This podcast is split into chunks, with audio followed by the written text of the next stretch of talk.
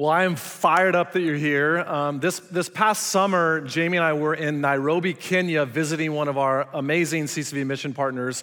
They're uh, in one of the worst slums in the entire world, pulling kids out of poverty. And we, we just were so impressed with what was going on. And by the way, if you've never gone on a CCV mission trip, I'd really encourage you to get on a trip. You can sign up. We have several next year. There's actually a group, I think, right in Nairobi, Kenya, right now. And if you give to CCV, thank you, because what you're giving helps us support these missionaries around the world that are really making a difference. But while Jamie and I were there, the last day we were in Kenya, we uh, had a little extra time before we had to catch our flight, and I thought, Jamie, let's, let's go to this game park. We're in Africa, let's go see some animals, right? So we actually went to a game park. We had a guide, and you're, you're in this truck, and you can kind of see, like in this truck, like where they, they open up the roof, you can see out, and actually, like with Jamie, I'm actually pointing out there's a giraffe coming up. You can see this huge giraffe. I might post this video on social later this week. What, what I was saying to Jamie is, I'm saying, this giraffe wants to give you a kiss, babe. And so I'm, I'm messing with her. But we love seeing them. The giraffe was super fun. But I kept telling my guide, hey, I want to see a lion. Like, show me the lion, you know? And our guide was, was kind of like telling me to pipe down a little bit. He was basically saying, keep your expectations in check because it's really hard to see a lion. At, at, this time, for whatever reason, they said they hide like crazy, and he's like, we probably won't see one. I, I, kept trying to motivate him. I'm like, you can show us the lion. Come on, you know?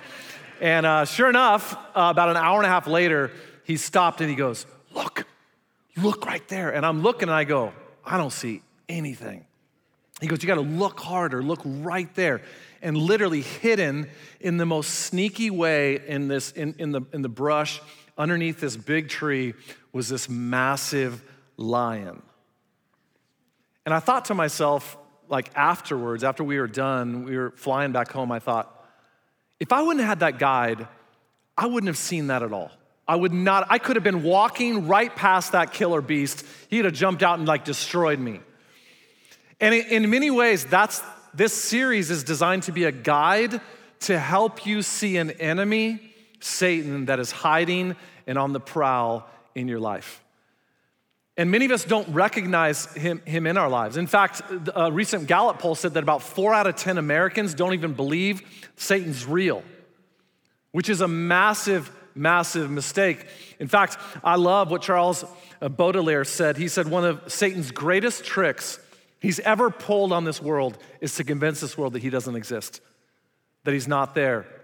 And we have to be aware of his schemes in our lives. I like what 1 Peter 5 8 says. It says, Be sober minded and be watchful. Have your eyes wide open watching.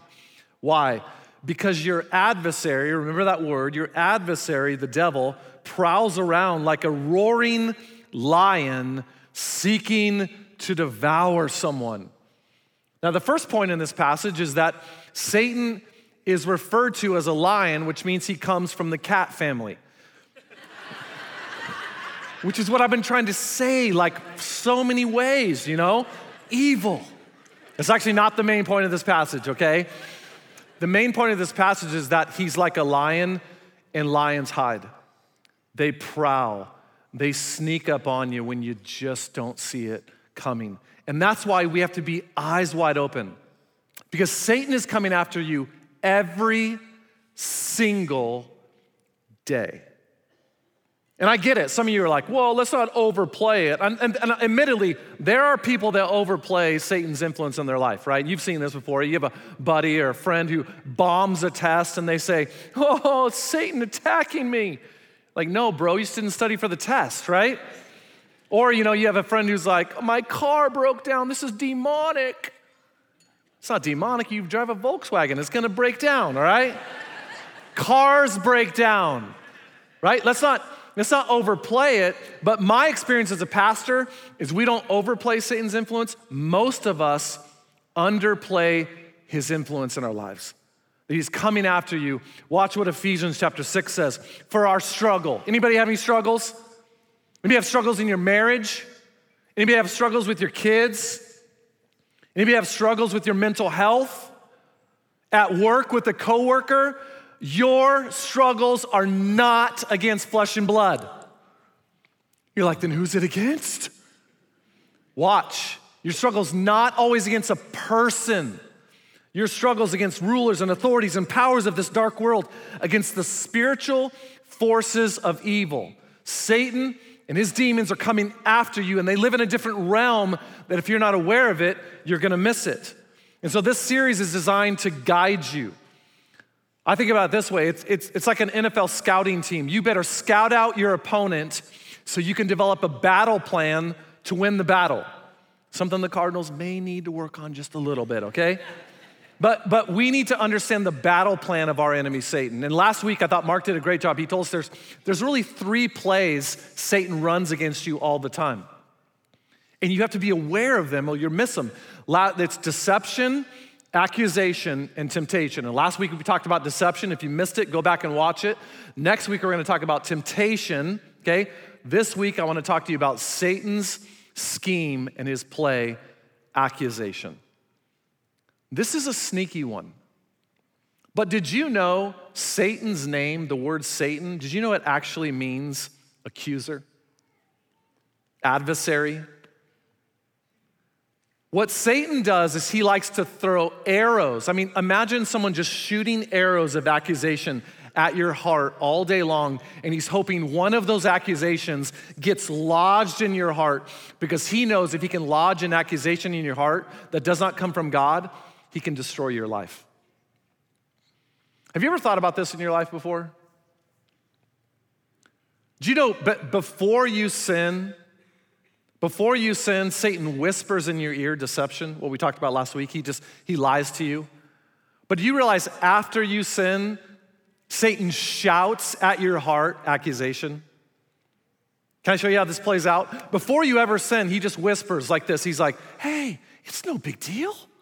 You can do this. Come on. Everybody's doing it. And I know what God's word says, but that was back then. You're different now. God wants you to be happy.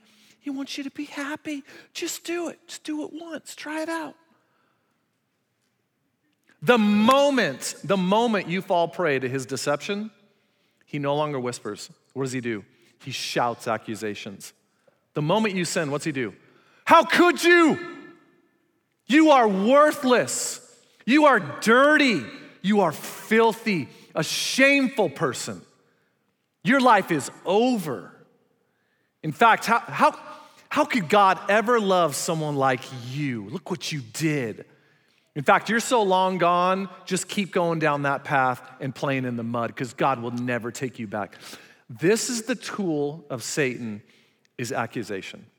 And why does he accuse? Because if he can get one of those accusations lodged in your heart, even secular psychologists tell us you feel unworthy and shame for long enough, it will hold you back in every single area of your life. And my experience is that many of us here today, we struggle with falling prey to Satan's accusations. In fact, very transparently, um, I would tell you I struggle. Um, my struggle would go something like this, and this is just one example. Um, Jamie and I have a great marriage, and I can say that with integrity. I love that woman, she loves me. We do not fight very often, but I would say this when we do fight, we can compete with the best of them. We can. And our, our, our issue is very, very simple. Um, when we fight, I can be overly harsh, and she can be crazy stubborn. You put those two things in a petri dish called marriage, it's gonna have some explosive times. And the problem is, we, we can explode at times in front of our kids. It, it, it, just happened recently. You know, we're, we're driving in the car, I'm driving, we're, we're trying to do some teaching with one of our daughters who's, who's, who's driving, and we're trying to teach her the right way, and which is already a tense situation, teaching your kids how to drive right anyways. And, and, and I feel very passionate about one thing she should do. Jamie feels the opposite, she, she should do something else. And man, it, for whatever reason, it just got explosive. I blew my top.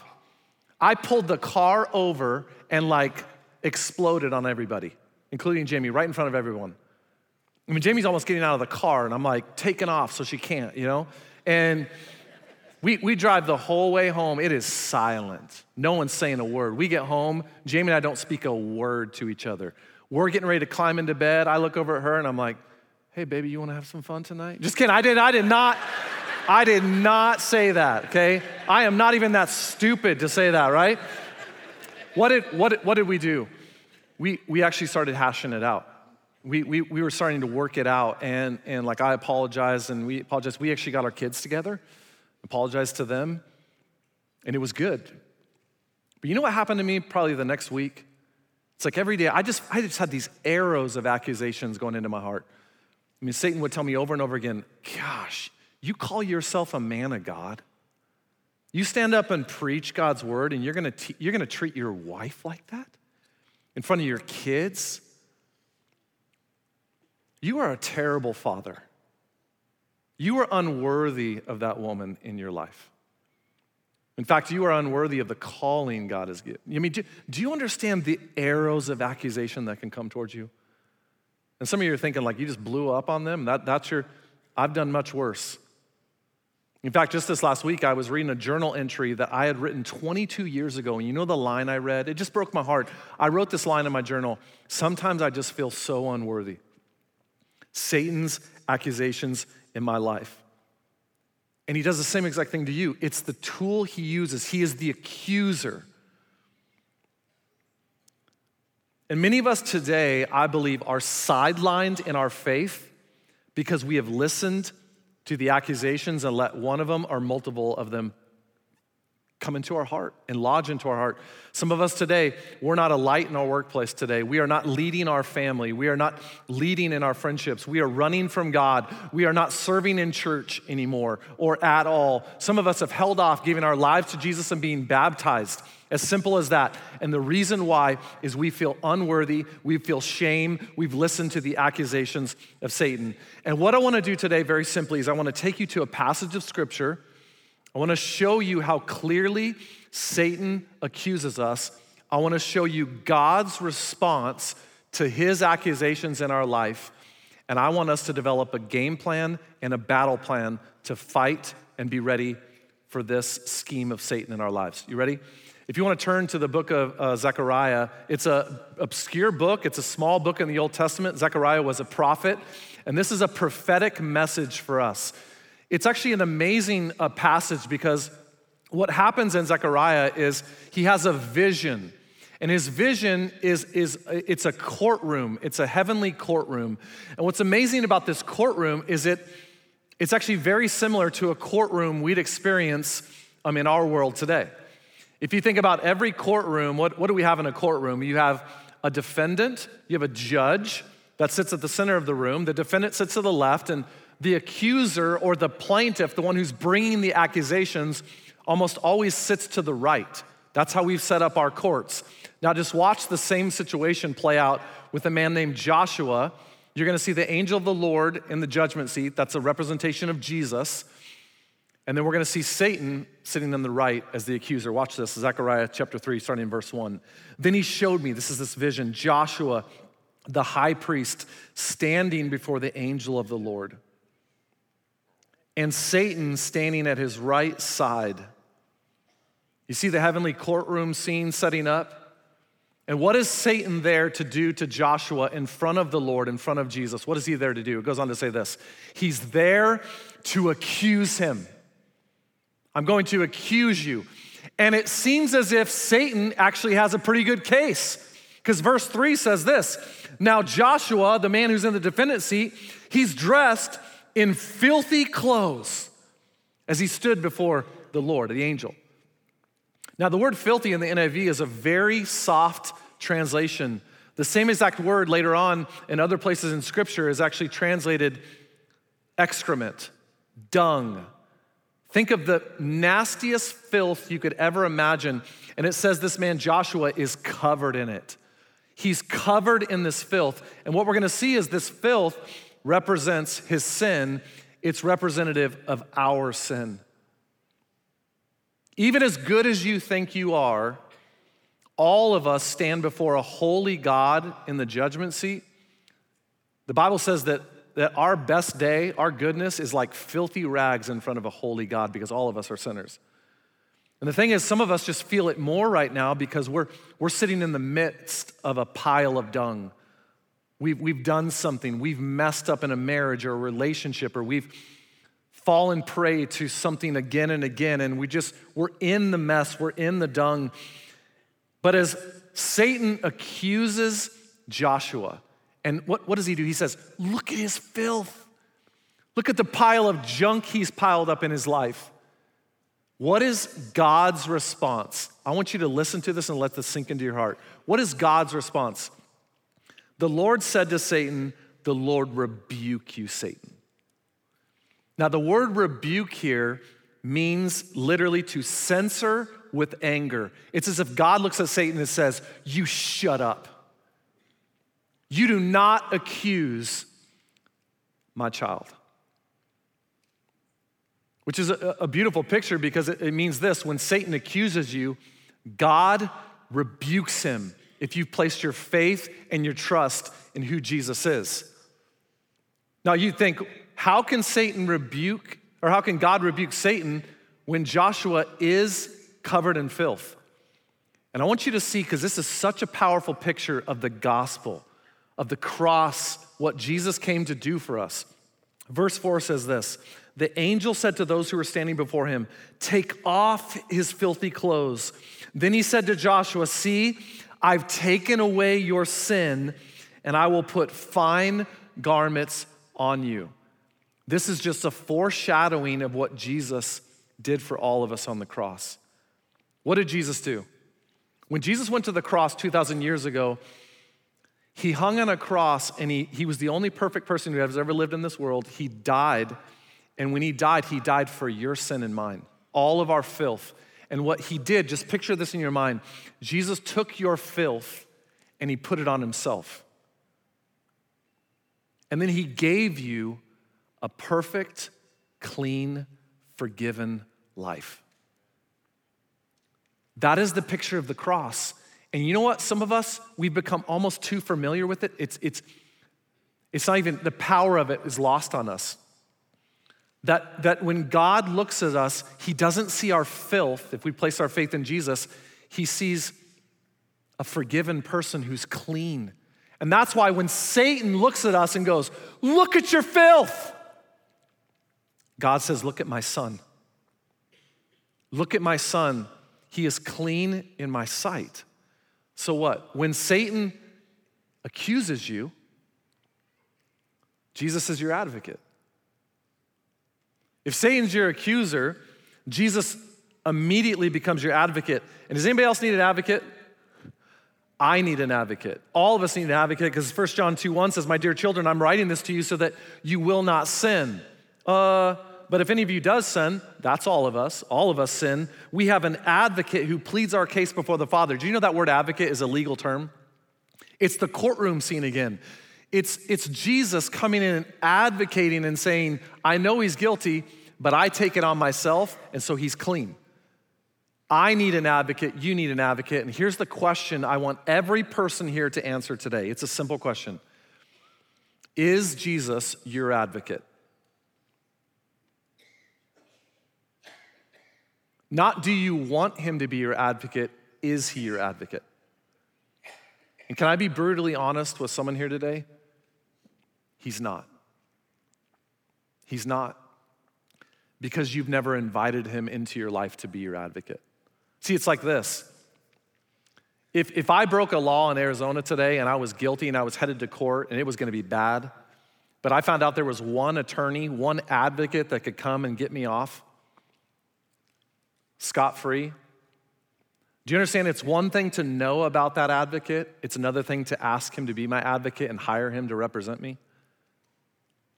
You'd say, Well, how do I ask Jesus to be my advocate? It's pretty awesome. He works pro bono. It's free.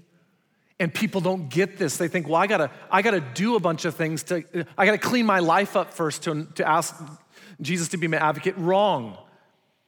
Jesus becomes your advocate the moment you believe he is Lord, you repent of your sins, and you're baptized.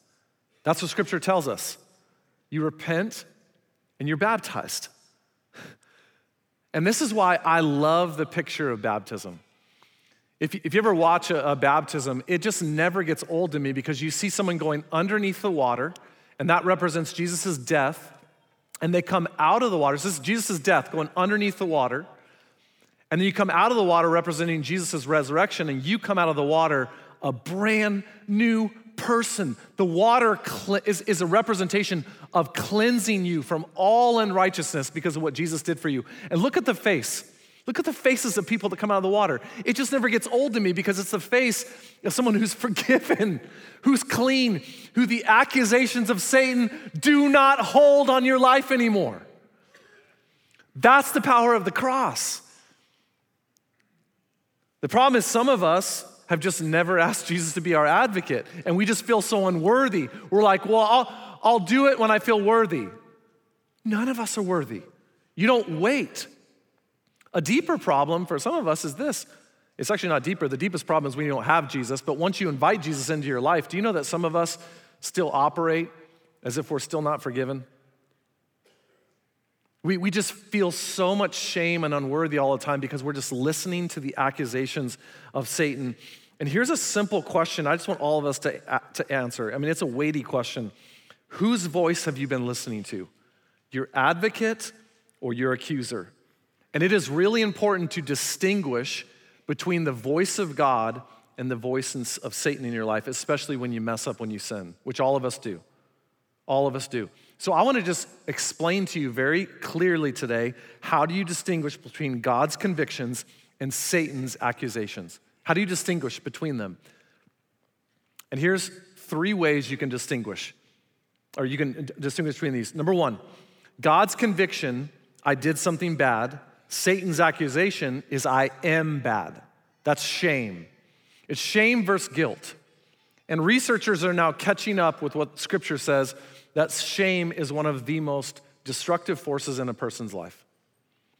When you mess up and then you say, I am a bad person versus I did something bad, you take on the identity that Satan wants you to take on that you're a terrible person. Your identity is there. And do you understand the moment you let that accusation go into your heart, you'll run from God? So, how do you know if it's God's voice versus Satan's accusations? It's very simple. Watch this. God's voice draws you near to him, causes you to run towards God, and Satan's accusations will you, cause you to run away from God. So, whatever you're dealing with right now, is it causing you to run towards God or are you running away from him? That's how you tell, which leads to number two, which is God's conviction leads to repentance, Satan's accusation leads to regret and running. What, what is repentance? Watch this. Repentance literally means to make a U turn. I, I'm, I'm going in a certain direction, it's not right. I make a U turn and I run back towards God. What did the prodigal son do? He realized his mistake and he ran back towards his father. And, and you have to make a decision to repent and turn towards Jesus at some point in life, but then all throughout your life, you're still gonna mess up and you need to repent and run back to God, not live in regret, run away from God. I like what 2 Corinthians 7.10 says. It says, for the kind of sorrow the word sorrow just means the feelings you have when you mess up. The kind of sorrow God wants us to experience leads us away from sin and results in salvation. There's no regret for that kind of sorrow. What's he saying? There's no regret when you have repentance and you run towards God. But worldly sorrow, which lacks repentance, leads results in spiritual death. When you run away from God, it just spirals you into the same old mud and mess that you've been in the whole time instead of turning back to God. And how does Satan keep you in the mud? By telling you you're not worthy, by telling you you're horrible, you're worthless, you're a failure. So ditch the shame and run towards God, which leads to number three God's conviction reminds you you're forgiven. Satan's accusation will tell you over and over again, you're broken. You're a broken person versus no, I'm forgiven and saved, a child of God. And the image I want you to have in your head today as we talk about this is I want to ask you, which side of the cross are you living on? You know, all of us at one point in our life were on this side of the cross. We, we were filthy in our sin and our shame and our mess. But at some point, you have to decide that Jesus went to a cross to forgive me of my sins and make me a new person, and I'm gonna live on this side of the cross in the light. Doesn't mean I will be perfect, doesn't mean I'll never mess up again, but it means I'm forgiven and I'm made new. 2 Corinthians 5:17, this means that anyone who belongs to Christ has become what? A new person.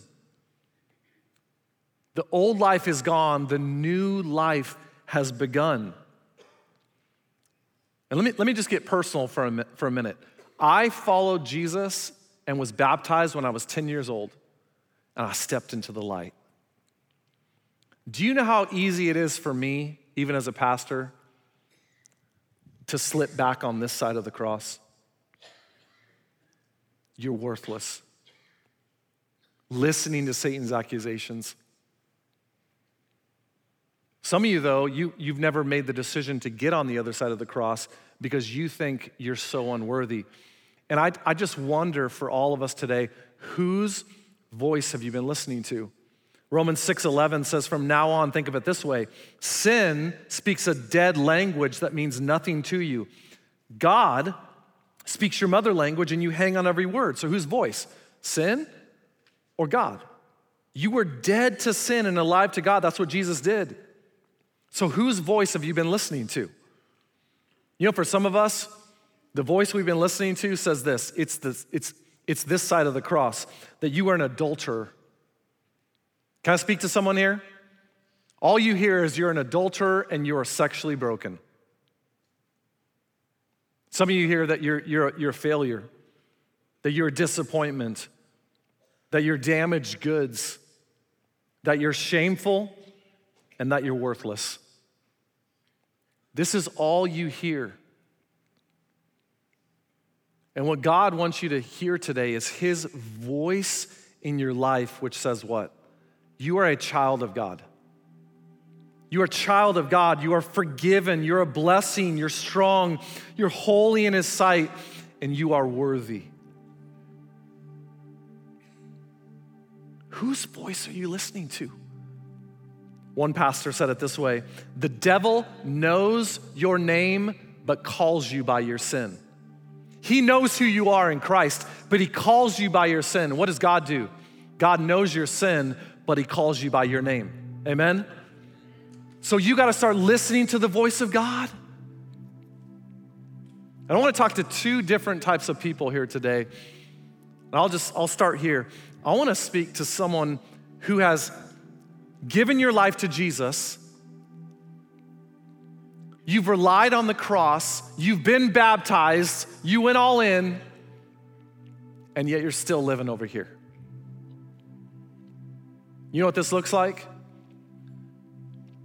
This looks like you steeped in the same sin over and over again because you can't realize that you are forgiven. You, do you know if Satan can convince you that you're unworthy, he'll keep you in the mud? This looks like some of you, you, some of you right now, you're not here at church. You're watching online because you feel unworthy to be in the midst of God's people. And that's a lie from Satan himself to keep you from God's best for you. Some of you aren't serving right now. You feel so unworthy. Some of you are walking away from a marriage. You're running from your family. You're running from the people of God. And it's because this is what's lodged into your heart. It's, you're living on this side of the cross. It's time to remember who you are. But you know, there's another group of you here today, you wouldn't even know what the light feels like because you've never been here. You've never given your life to Jesus, you've never been baptized. And you know the reason why? You're here and you're waiting on a feeling. One day I'll feel it. One day I'll get my life in order. One day I'll clean myself up. One day I'll be good enough. Can I speak boldly into your life today? You will never be worthy of the cross. I am not worthy of the cross. I have never been. You don't wait for a feeling, you make a decision to follow Jesus, and it's based on that decision and relying on the cross of Christ that you can live in the light and you can do it today. You don't have to wait. And we're doing baptisms after every single service this weekend. And my challenge for many of you who've never given your life to Jesus especially if you've done it and you haven't done it. And I talk to so many people like this. You haven't done it because you don't feel worthy. I'm to challenge you today to make this your day. You can walk straight to the baptistry after the service. We have pastors there, we have volunteers there. You're like, I didn't bring any clothes. We always have clothes. Come on. We have a change of shorts, a, church, a shirt that says change. We have a towel. I mean, we're just so ready. You don't know why? Because we're always ready for someone who's ready to walk in the light. Always. You know what's waiting for you at the baptistry, though? It's a new life. It's getting rid of the old accusations and living a life where God says, This is who you are. I declare you worthy in my sight. And if you've never been baptized, I'm just gonna challenge you after the service to go take that step because there's no greater step you can take. But for all of us, for all of us, you have to understand the scheme of your enemy, Satan, and its accusation. And you have to stop listening to his voice and begin listening to the voice of God. Why? Because the next time Satan reminds you of your past, you remind him of his future. That God's already won the battle, he's already lost, and because of the cross, Satan is defeated and you're forgiven. So let's go live as children of God. Let's pray together. Father, we, uh, we come before you and just know that in your sight, Father, we're like Joshua. We are filthy. Father, I stand before you today. My best day is like filthy rags in your presence. And I know someone here today is just, they, they feel so messed up. They don't feel worthy I mean, even, even thinking about walking to the baptistry right now, they, they just feel so unworthy. And God, would you take that voice and would you squash Satan's voice in their life so they can hear your son say, I'm ready for you? I've got open arms. My arms were hung on a cross, nailed there, so you could picture me with open arms ready to receive you, to give you the life you've always wanted. So I pray for that person that needs to give their life to you today. Would you help them to take that step? But for all of us, myself included. Father, help me to, to live listening to your voice and who I am, not Satan's accusations. And I pray all this in the powerful name of Jesus. And we all said, Amen. Amen. Hey, if today's your day, if today's your day, we're going to see you at the baptistry. Hey, CCV, let's go out and live a victorious life. Amen. So have a good weekend.